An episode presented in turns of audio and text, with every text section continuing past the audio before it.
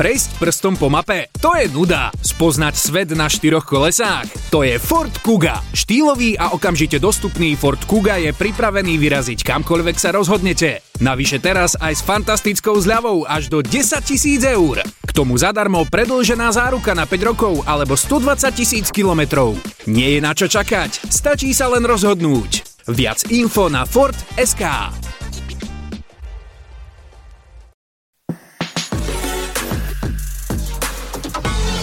Ahojte, toto je podcast inzertného portálu Autobazár EU. Moje meno je Ďuro Sabo a tu sú dôležité automoto informácie z posledných dní. Na Autobazár EU si môžete vybrať z množstva kvalitných aut a v magazíne na vás čaká veľa nových a zaujímavých správ na čítanie. Toto je podcast na tento týždeň. Na Slovensku máme nový typ dopravnej značky. A dosť sa o tom hovorí, ale myslím si, že naši skúsení vodiči s takouto značkou nebudú mať žiadny problém.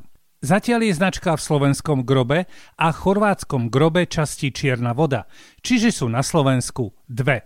A poslucháč z Filiakova alebo Byče, či z uličského krivého si hovorí, čo ma rušíš, keď ja takú značku v živote neuvidím. No, možno sa mýlite, pretože sa uvažuje, že značka sa rozšíri po celom Slovensku. Je to značka, ktorá vám v niektorých prípadoch dovolí na kryžovatke odbočiť doprava, aj keď svieti červená. Na semafóre je pri červenej umiestnená statická zelená šípka a vy by ste vtedy mali urobiť toto. Zastavíte pred kryžovatkou, pred odbočením vpravo, rozhliadnete sa, Dáte prednosť účastníkom cestnej premávky alebo ich neobmedzíte a zároveň budete brať ohľad na cyklistov a chodcov. Čiže v skratke, ak sa bude dať, odbočíte doprava, aj keď bude na semafóre svietiť červená. To všetko však len v prípade, že ste v pravom pruhu. Pochopiteľne. Zodpovední sa tešia z toho, že sa zlepší plynulosť dopravy a podľa predsedu Bratislavského samozprávneho kraja sa tešia vodiči, obce, ba aj policajti. Jasné, stále sú len dve, tie značky, ale keď sa takéto značenie rozšíri a vy ho zbadáte, poviete si, aha, toto je to, o čom sme počuli v podcaste. Tak bacha na to.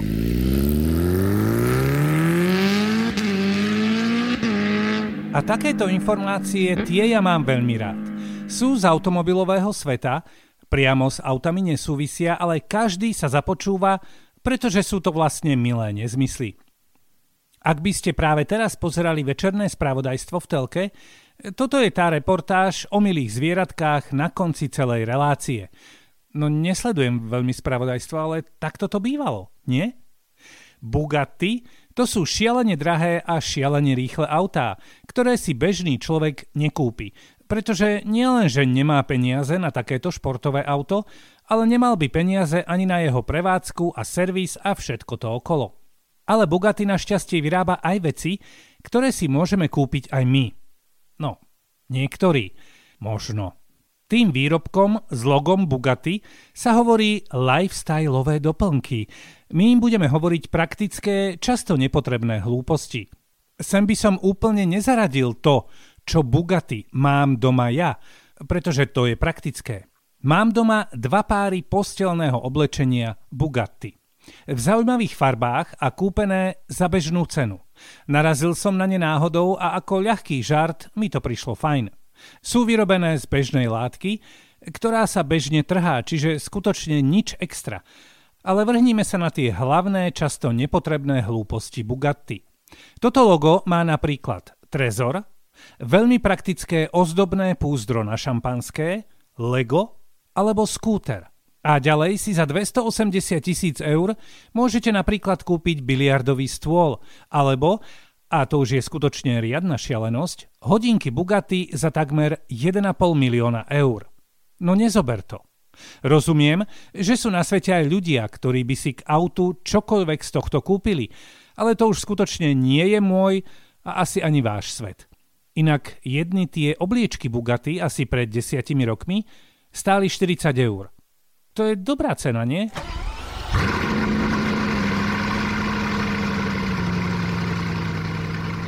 Takéto návrhy už tu boli a určite ešte budú. Zatiaľ sa neuchytili, ale kto vie, ako to bude v budúcnosti. Rakúsky odborníci z miestnych univerzít si dali stredko, napríklad e, hovorme mu obed, a pri nejakej miestnej špecialite sa zamysleli a navrhli takéto. Znížiť rýchlosť v obciach a mestách na 30 mimo mesto 80 a na diálnici 100 km maximálka. No jasné, že sme proti, pretože by to bolo asi otravne pomalé, ale je to asi poprvýkrát, čo takýto návrh doplňajú aj informácie, ktorým porozumie každý vodič. Obmedzenie emisí, super, to je v poriadku. A ďalej, Zníženie rýchlosti by v Rakúsku ročne zachránilo život 116 osobám a asi 7 tisíc by nebolo zranených. Odborníci uznávajú, že stovka na diálnici by predlžila cestovanie, to je bez debaty, ale zároveň prichádzajú s ušetrením takmer 3 eur na každých 100 kilometrov. No a možno to skúsim, že budem nejaký čas jazdiť ako navrhujú a zistím, či sa spotreba výrazne posunie k môjmu prospechu. Aj keď neviem, či už to v niektorých chvíľach nebude obmedzenie pre ostatných vodičov. Rakúskych odborníkov však chválim za odvahu a zároveň za príčetnosť, lebo, ako sami hovoria, asi sa v dohľadnej dobe nenájde žiadna politická vôľa, ktorá by toto presadila. Amen.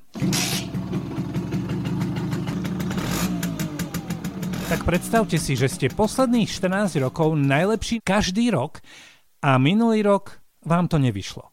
Čo spravíte? No, asi sa zamyslíte, kde ste mohli urobiť chybu, alebo začnete uvažovať, či už nepatríte do starého železa a neprenecháte miesto mladším.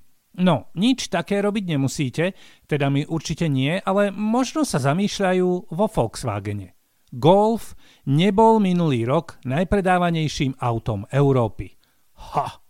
No, do starého železa to teda určite nie, pretože Golf bol najpredávanejším autom od roku 2007 a odvtedy boli novšie generácie, ktoré boli vždy prvé. Takže v tomto problém nebude. V čom bude?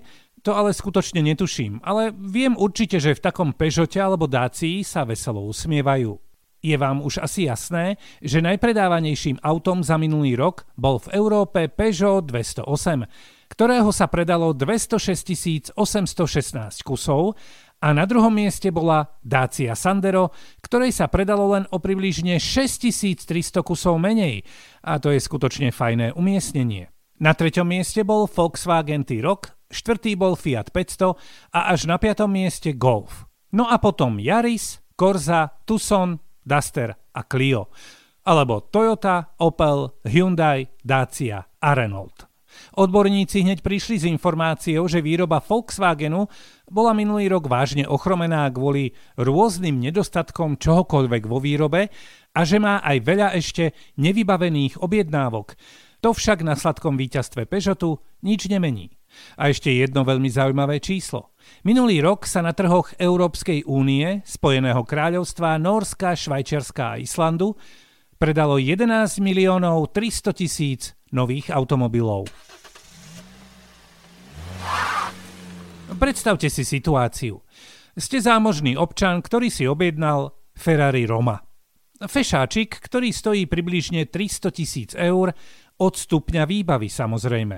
No a setkáte si doma, čo tak asi no, uvažujete napríklad o tom, že svoj hnusne veľký majetok asi darujete na charitu, keď v tom vám zazvoní telefón. Prosím, poviete nonšalantne. Pekný deň. Ozve sa na druhej strane linky. Tu je autorizovaný predaj Ferrari. A vy si poviete, super, konečne moje objednané auto dorazilo. Slovakia Ring trasa. Kedy mi môjho tátoša priveziete? A na druhej strane sa ozve šokujúca informácia. Pane, ospravedlňujem sa, ale chvíľu to ešte potrvá. Vaše auto sa totiž zrútilo do výťahovej šachty. La la la la la. No a tu by sme mohli fiktívny príbeh zastaviť, ale žiaľ, nedá sa to, pretože takáto príhoda sa naozaj stala. Autovýťah autorizovaného predajcu Ferrari v Palm Beach na Floride mal poruchu a z dosiaľ nezistených príčin sa strieborné autíčko s pomerne veľkým rachotom zosunulo do výťahovej šachty prdelkou dole. Ach, nikde som nezistil, či sa výťah prepadol, alebo niekto nacúval tam, kde nemal, alebo už mi vlastne nenapadá ani iný problém. Ale nikomu sa nič nestalo a to je hlavné. Hasiči museli zavolať špeciálny žeriav s dlhým ramenom a po 4 hodinách Ferrari opustilo šachtu. No, Ferrari. Skôr veľká kopa drahého šrotu. Ale predpokladám, že auto bolo poistené, tak je predajca v pohode. Akurát zákazník bude musieť zase čakať. No a ja len odhadujem, že Sarah, ktorá mala na starosti výťah, už asi nepracuje v supermarkete s peknými autami v Palm Beach na Floride.